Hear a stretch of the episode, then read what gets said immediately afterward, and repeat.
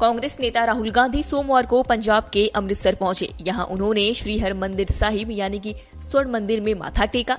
माथा टेकने के बाद राहुल गांधी ने लंगर हॉल में बर्तन भी धोई इस दौरान राहुल ने सिर पर पगड़ी की जगह नीले रंग का पटका बांधा था। बता दें कि इससे पहले जब वे भारत जोड़ो यात्रा के दौरान अमृतसर आए थे तो उन्होंने केसरिया रंग की पगड़ी पहनी थी। केंद्र में इंडिया गठबंधन के बाद राहुल गांधी का ये पहला पंजाब दौरा है। कांग्रेस ने ट्वीट कर इसे राहुल गांधी का निजी दौरा बताया है।